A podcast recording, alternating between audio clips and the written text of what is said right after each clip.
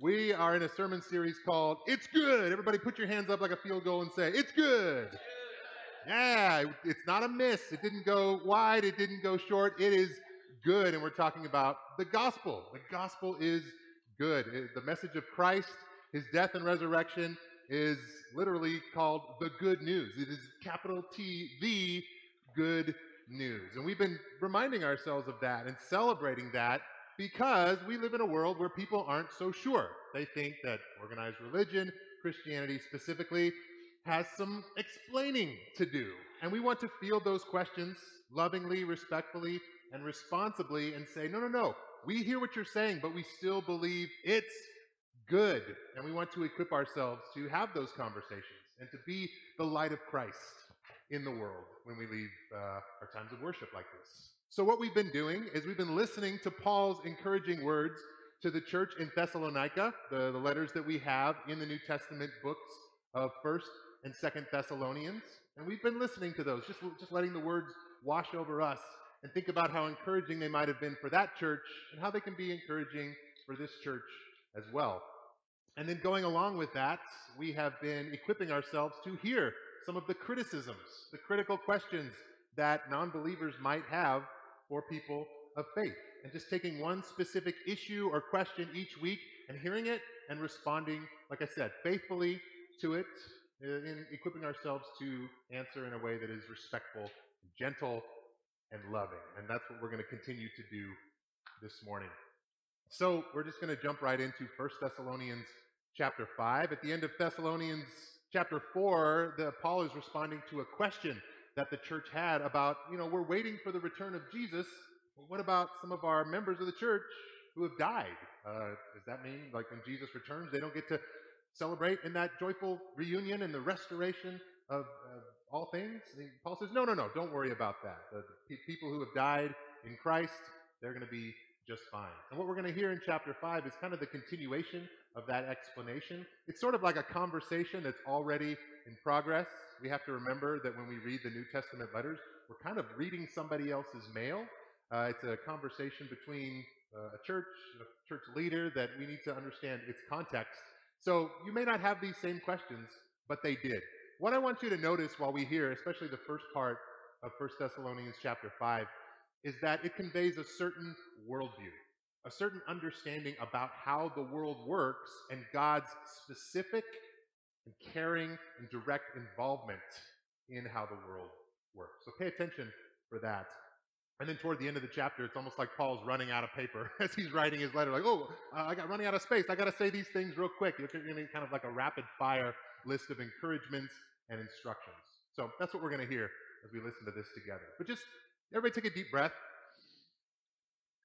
and prepare to receive these words from Scripture as a letter of encouragement from somebody who knows you and loves you and cares about you and is invested in your faith staying strong in a world where it's not always uh, encouraging or rewarded to follow Christ. So listen to these words now from 1 Thessalonians chapter 5. Now, brothers and sisters, you don't need further instruction from us, or anyone else for that matter, regarding how the seasons and the times will play out. That's because you know the truth well enough. The day of the Lord will race onto the scene and surprise us like a thief in the night. People will be going about their business, chanting, All is well, all is at peace. And in the next moment, ruin and destruction will suddenly seize them as labor pains grip a woman about to give birth. From them, there will be no escape. My brothers and sisters, it will be different for you. You do not dwell in the darkness, so that the day will not surprise you like a thief. For you are all children of light. You are sons and daughters of the day. We are not created of night, nor are we owned by darkness. So then let's not give in to sleep or wander around in stupor as some do, but let's stay awake and in control. You see, sleepers sleep through the night, and drunkards drink the night away. But since we belong to the day, we should stay sober and in control, covered with the breastplate of faith and love, and helmet of the hope of salvation. For God has not destined us, his chosen, to face his wrath, but to be the heirs of salvation through our Lord Jesus, the anointed, the liberating King. who died for us. So, regardless of whether we are awake or asleep, we will live together with him. So, support one another. Keep building each other up as you have been doing. Brothers and sisters, we ask you to show appreciation to those who are working hard among you, and those who are your leaders as they guide and instruct you in the Lord. They are priceless. When you think about them, let it be with great love in your heart because of all the work they have done. Let peace live and reign among you. Brothers and sisters, we strongly advise you to scold the rebels who, have, who devote their lives to wreaking havoc, to encourage the downcast, to help the sick and weak, and to be patient with all of them. Make sure no one returns evil for evil, but always pursue what is good as it affects one another in the church, but also all people. Celebrate always. Pray constantly. And give thanks to God no matter what circumstances you find yourself in. This is God's will for all of you in Jesus the Anointed. Don't suppress the Spirit. Don't downplay prophecies. Take a close look at everything, test it, and then cling to what is good. Put away every form of evil. So now may the God of peace make you his own completely and set you apart from the rest. May your spirit, soul, and body be preserved, kept intact, and wholly free from any sort of blame at the coming of our Lord Jesus, the Anointed. For the God who calls you is faithful, and he can be trusted to make it so. Brothers and sisters, we ask you to pray for us. Greet one another warmly with a holy kiss. Here is my charge to you before the Lord. Have this letter read to all our brothers and sisters in the faith. And may the grace of our Lord Jesus, God's anointed, be with all of you. And that's Paul's first letter to the Thessalonian church. I mean, at least the first one that we have. There's a second one that we'll begin overhearing next week. But you can tell that this comes from a place of love, comes from a place of instruction, a place of, of having a desire for the church to thrive and to continue to maintain its direction, its path in following Jesus. This morning, the question that we are going to field, we're going to respond to and, and take seriously that a lot of people will uh, ask and want an answer to is the question Hasn't science disproved religion? Hasn't science disproved religion? Isn't the, the argument kind of goes like this, and it's presented in a lot of different forms. But the idea is we had religion before we had electron microscopes. We didn't really understand how things worked. We did a lot of guessing. We made up a lot of stories to explain the seasons, and, uh, you know, those stories were helpful for a time. But because of the scientific advancements that we've seen in the last 100, 200, 500 plus years, isn't religion kind of obsolete? Don't we, can't we just say what we know now sort of makes the things that we believed when we were younger in civilization not necessary, not valuable anymore? There's this common belief that you're either on one side of the issue or you're on the other. You either believe in science or you believe in a creator, God. There's a scene in the quintessential Mexican friar turned pro wrestler movie Nacho Libre. Anybody seen the movie Nacho Libre? If you haven't, you need to go see it uh, as soon as possible. It's an excellent movie. It's about these two uh, wrestlers, and they're trying to become the best, but they're not any good. They have to start at the bottom. So there's this scene in one of their earlier wrestling matches where Nacho, who, like I said, is a, uh, a Mexican Catholic friar, he says to his wrestling partner, who's quite thin, quite inexperienced, his name is Esqueleto, which stands for what? Esqueleto, little little skeleton man. That's kind of how he functions in the movie. He's not great, but there's this moment where they see their opponent and they go, "Oh man, this is going to be rough." And Nacho leans in and he says, "Pray to the Lord for strength." And Esqueleto's response is, "I don't believe in God. I believe in science." And there you have it. Not that that movie is the voice of a generation by any means, but that is the common dichotomy that you will see. I don't believe in God because I believe in science. You can't believe in God and believe in science. there's kind of a go to example that people will like to cite from the 16th century, and that is the case of Galileo Galilei. He was condemned by the Catholic Church for vocalizing his belief, his discovery, sort of, that uh, the earth revolves around the sun and not the other way around. So the popular legend goes like this Galileo was this scientific minded person, and he wanted to speak the truth about his discovery, and the crusty old church did not want to hear it because it conflicted with a literal interpretation of the Bible that they held. So they tried to silence him. Indeed, he was uh, condemned as a heretic, and he was arrested, and he spent the rest of his life under house arrest.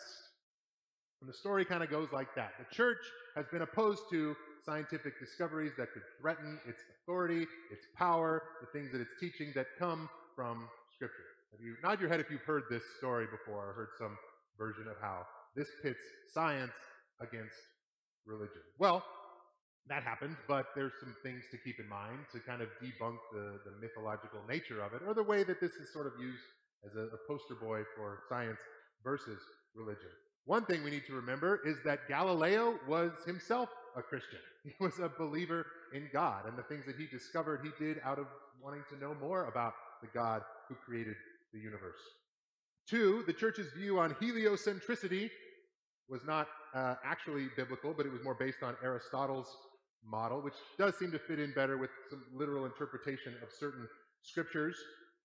And then third, Christians had been exploring a non literal view of the Bible for centuries before Galileo. It's not like they had just plugged their ears and said, no, no, no, no, no, we won't listen to new information. It was just one of those situations and scenes where uh, was, they were not willing to work together and, and see how the two complemented each other. But it's not only not true that the church or that Christians are intolerant of scientific discovery. The truth is, actually, many of science's greatest uh, discoveries were made by Christians who were pursuing excellence in their respective fields. And like Galileo, it was because of their belief in God that drove some of those scientific discoveries. For just a moment this morning, I want to do like Paul and how he did the rapid fire. Okay, hey man, I'm running out of paper here. I just want to shoot a few things at you. I'm going to give you several examples of famous scientists that you've probably heard of who were driven to discover and to do what they did because of their faith. One of those is Sir Isaac Newton. Nod your head if you've heard of this guy before. Apple, I'm going to hit him on the head. He is the, uh, he formulated the laws of gravity and motion. He was actually an earnest believer in God. His, his belief in the divinity of Jesus is not probably where a lot of ours is. He was a little bit more like Thomas Jefferson in that belief, but he firmly believed in a creator God. And if you read through what we have from Sir Isaac Newton, you'll actually see that he writes more about God and theology than he does about physics. Another example is Michael Faraday, considered to be one of the greatest experimental scientists ever, discovered the connection between electricity uh, and magnetism. You might have heard of uh, the Faraday constant, the Faraday cage. He's that Faraday. He's, he's that guy. He was also a devoted believer, follower of Jesus Christ. And then the guy who followed in Faraday's steps is a man named John Clark Maxwell. Uh, he was actually a church elder in Scotland. And we have a prayer that was written by John Clark Maxwell, and it describes his connection between his scientific study and his faith. And uh, let me just read this prayer right now. That's some old timey language because it comes from uh, a couple hundred years back. He says, Almighty God, who has created man in thine own image and made him a living soul, that he might seek after thee and have dominion over the creatures. Teach us to study the works of thy hand, that we may subdue the earth to our use and strengthen the reason for thy service, and so to receive a blessed word that we may believe on him whom thou dost send to give us the knowledge of salvation and the remission of our sins, all which we, all which we ask in the name of the same Jesus Christ, our Lord. The reason I mention those guys is because uh, Albert Einstein had portraits of those three scientific explorers, Newton and Faraday and uh, John Clark Maxwell, in his study. They were like the heroes for him, the posters on the wall of the people that he looked up to. And all three of them, believers, uh, believers in God. Uh, Charles Darwin.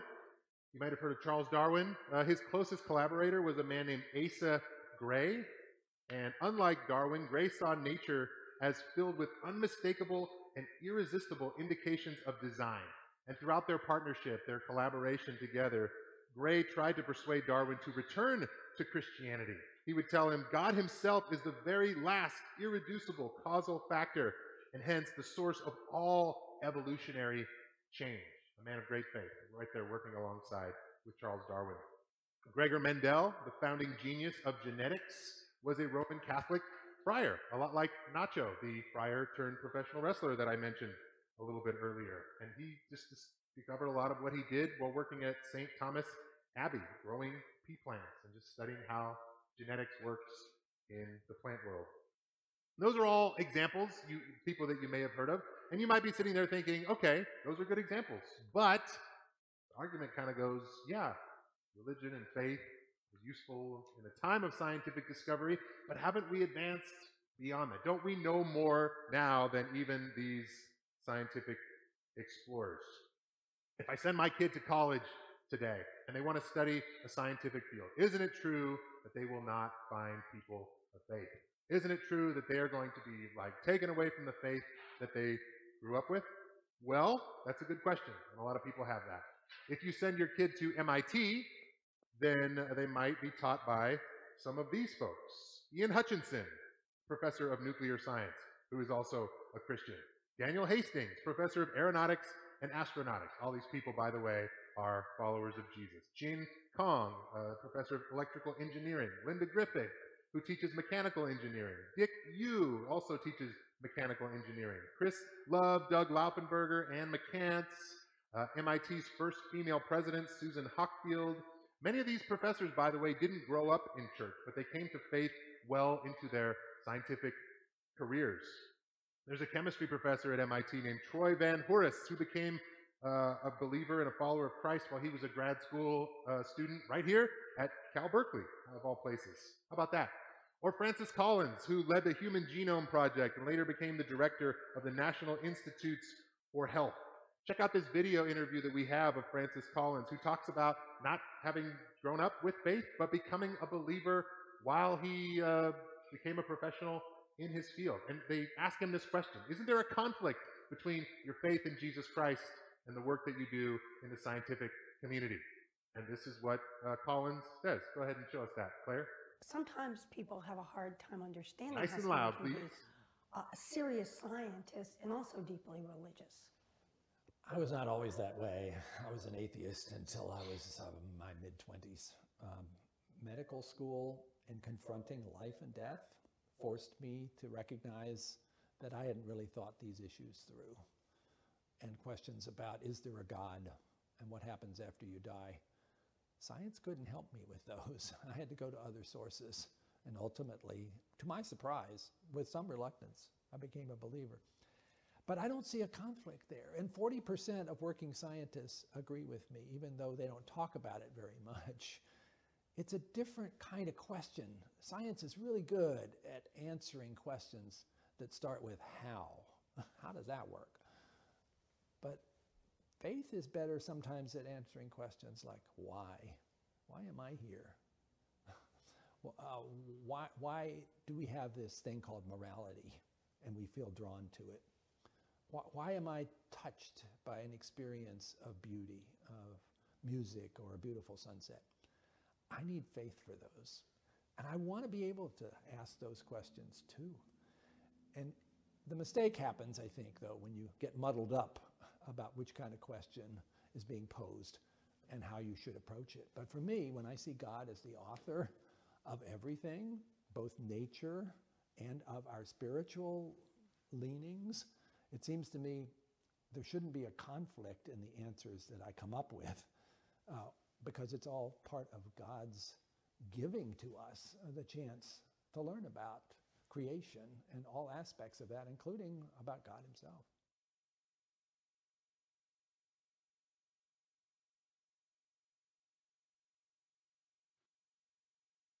This is an important conversation to have. And obviously, we're kind of just scratching the surface this morning. I would love to spend more time having talks and responses to some of these big questions of, of like where did we come from, the origins of, of the universe and matter. And uh, I mean, I'm not the one who could speak real competently about that. I get like five minutes into the conversation and go, yeah, I don't know anything else. this is all I can remember. But I just wanted to point out that there are people in the conversation, people of faith, who are uh, not afraid to go where the, the studies lead them. If we believe that uh, Jesus is the truth and the way and the life, then we shouldn't be afraid of what is true and discoveries that say, oh, wow, that changes how I think about things. Or that's, that's an aspect of the universe that I had no idea was even there.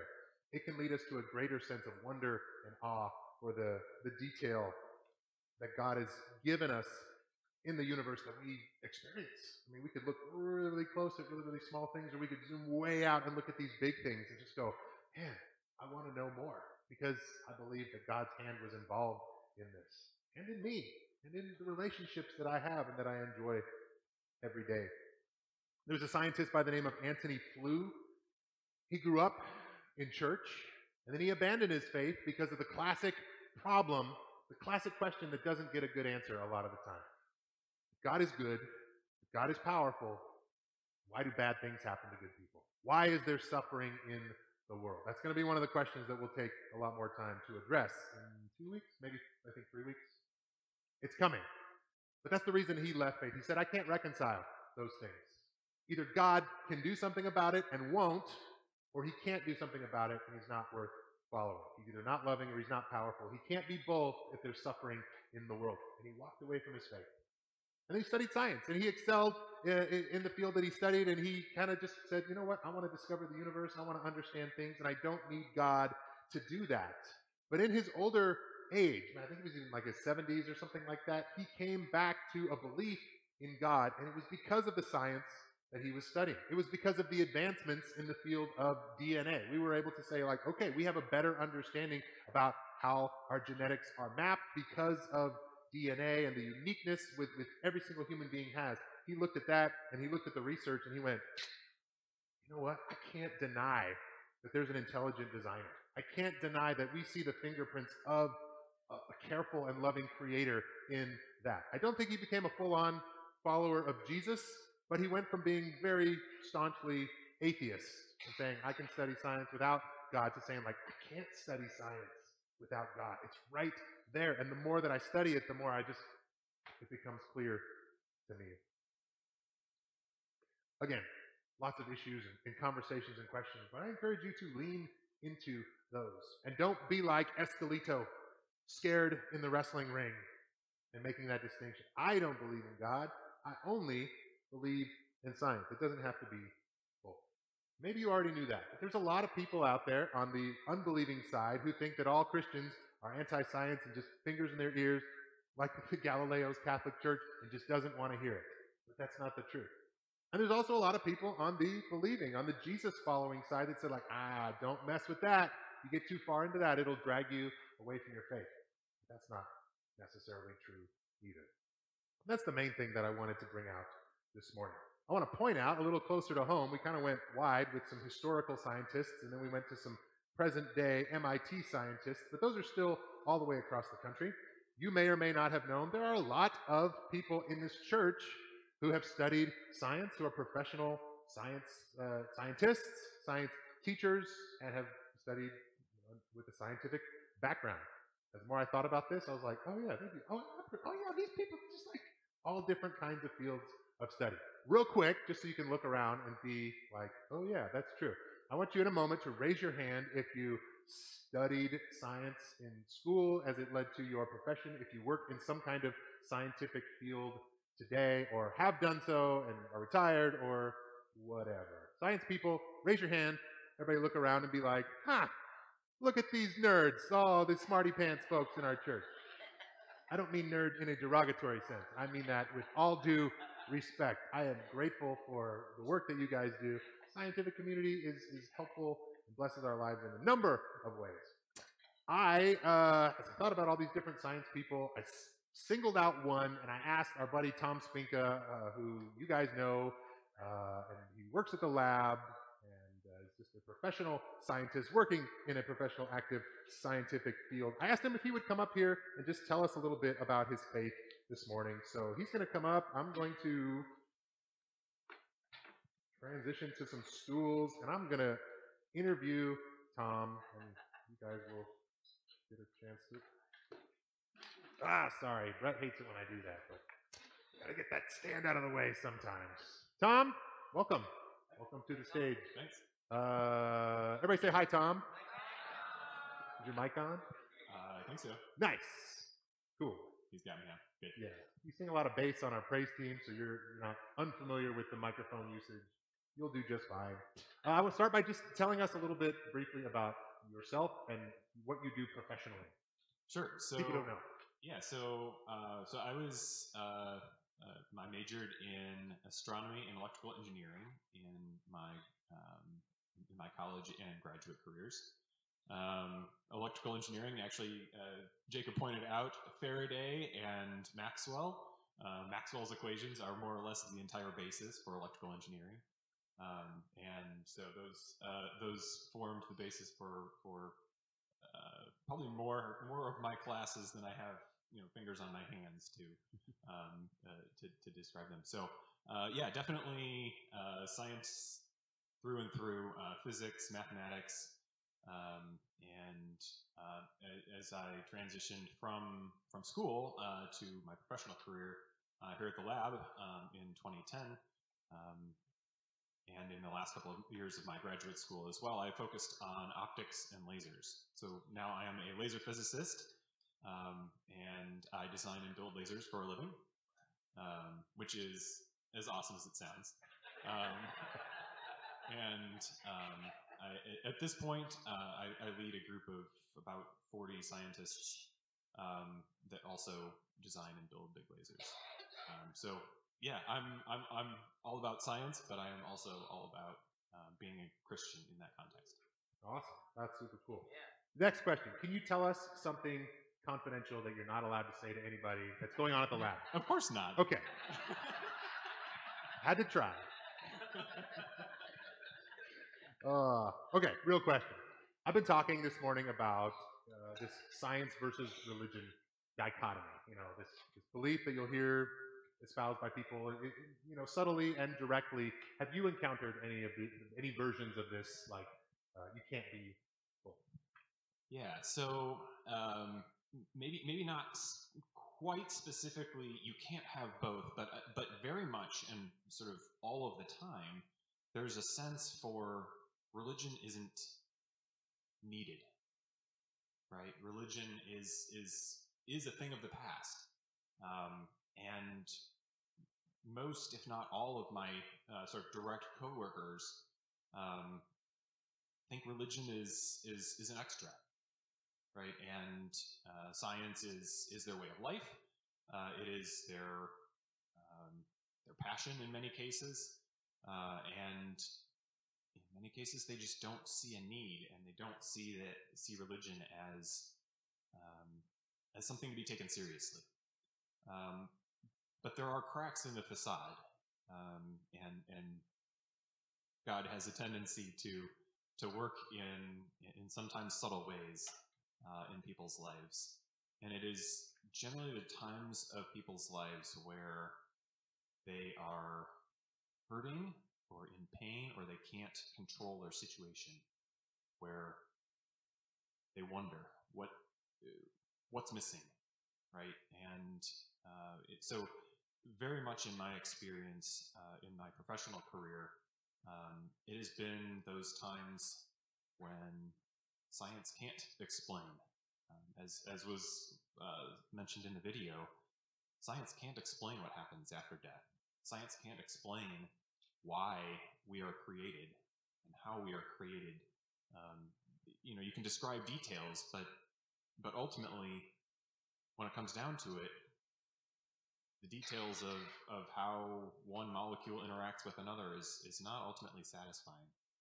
Um, and and people people recognize uh, when when they particularly when they when they feel like they've lost control over their situation or lost control over their lives or are in deep need um, uh, either through uh, through a major life event, uh, the, the loss of a parent or a sibling, or um, or or you know they, they've they've missed a promotion that they thought they were going to get, um, and they, they just start to question. Um, and, the, and the other uh, the other opportunity or the the other uh, way in which I see people missing scientists that that recognize that they're missing something is uh, even after full careers uh, in in scientific or or, or mathematics or or sort of deeply engineering uh, career, people will still feel unfulfilled and directionless. Um, and again, that's a thing that science can't necessarily give you, right? Um, and God is God offers that sense of direction and peace, and and it's a wonderful thing.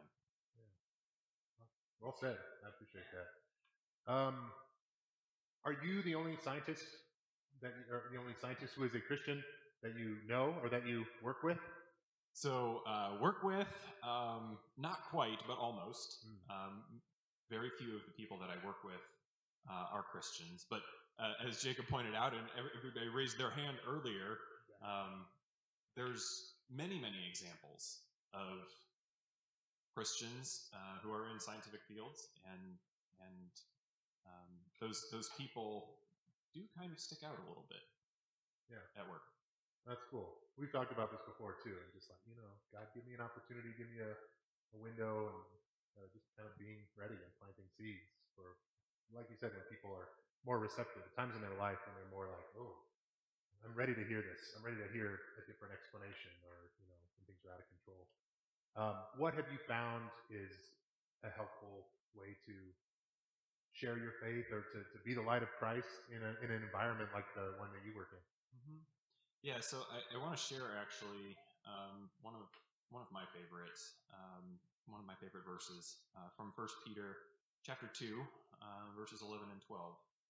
Dear friends, I urge you as foreigners and exiles. So foreigners in this case can be not just um, you know from a different land, uh, but of a different type of people.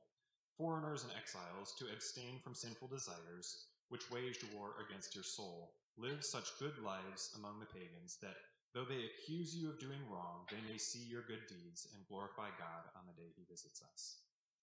That really is the, the way to to interact with people and to to be the light of God in in our lives. And this is not just for you know a, a Christian scientist in a in a predominantly um, sort of agnostic or, or even atheistic scientific community. This is each and every one of us in our broader community.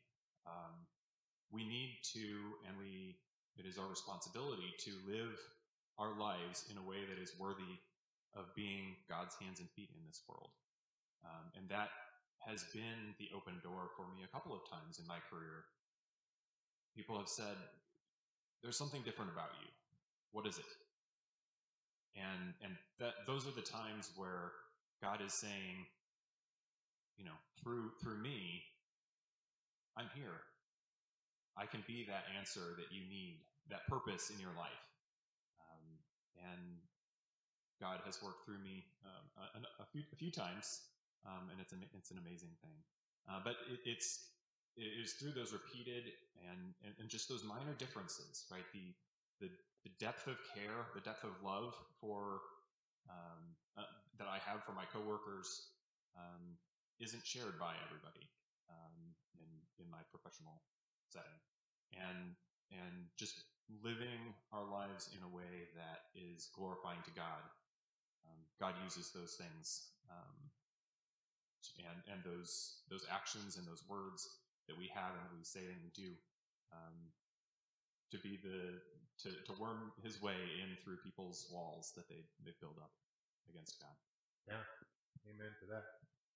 Uh, someone wants to clap for that. At least you clap. That's good. That's a good word. We should celebrate when we hear that kind of stuff. Is there anything else that you wanted to to sure. share or say? Yeah, just one just one thing, uh, and I think it kind of echoes actually what what Jacob was was getting at near the end of his uh, his sermon is um, test your faith. Uh, if you have doubts, um, and if you uh, if you have if, if you are, are academically or scientifically inclined, um, ask those difficult questions because it is rest, through wrestling with those questions um, that you find answers and you you find that God and God's word um, will stand up to those tests, um, and your faith um, will grow because of them. Um, so, so test your faith um, and ask hard questions uh, and wrestle with them in in all seriousness. And and there are many many examples, as as Jacob mentioned, and, and some of which he highlighted, of people who struggled mightily with the Lord, um, though it was they didn't necessarily believe that it was struggling with God at the time. They struggled with their their questions of why and why am I here and how have I been created and how is the world this beautiful?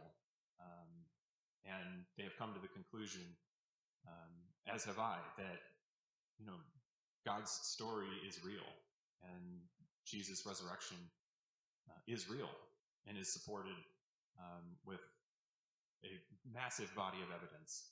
Um, and so I, I, just encourage each and every one of you, whatever your walk of life or whatever your career um, or wherever you are in your life, to wrestle with God um, because He will answer um, in, in, in ways that are um, maybe sometimes surprising, but He will always stand up to that test. Amen. Awesome. I should let you preach more often, right? That's right. Well, and I also appreciate what you said earlier. This is where I wanted to end this morning is just whatever you do, do it in a manner worthy of the gospel. Like represent Christ well in whatever it is that you do. I've got it. This is the last paragraph of the last page that I have here. Uh, Paul says in Philippians chapter 1 Whatever happens, conduct yourselves in a manner worthy of the gospel of Christ.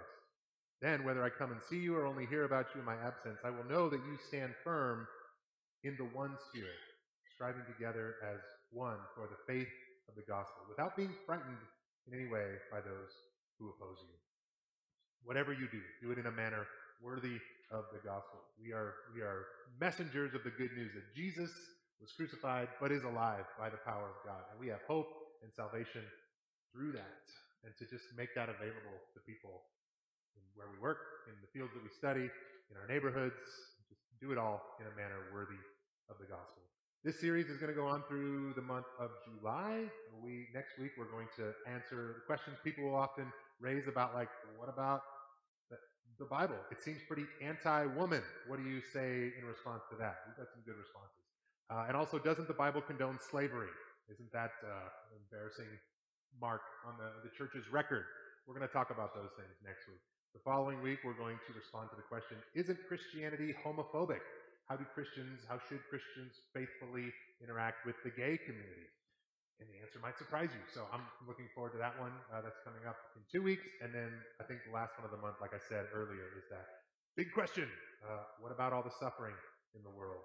Where's God in that? How, how do you respond to that? So these, these are good questions that we're going to equip ourselves with, uh, prayerfully uh, work through. And like Tom said, you know, big stuff. We're not going to be afraid to face it, but we're going to engage and we're going to wrestle with it. We're going to we're going to dive in. So I'm looking forward to that. I appreciate Tom uh, what you're doing professionally for this church as well. You're a good dude. I'm glad that you guys got to hear Tom this morning. I'm going to close this out with a prayer, and then we're going to ask uh, Phil Weiss to come up here and uh, lead us in some prayers for the congregation.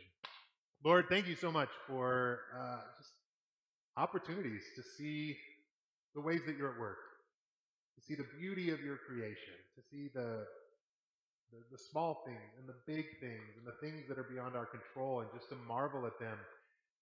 And the privilege, we thank you for the privilege of knowing where this comes from.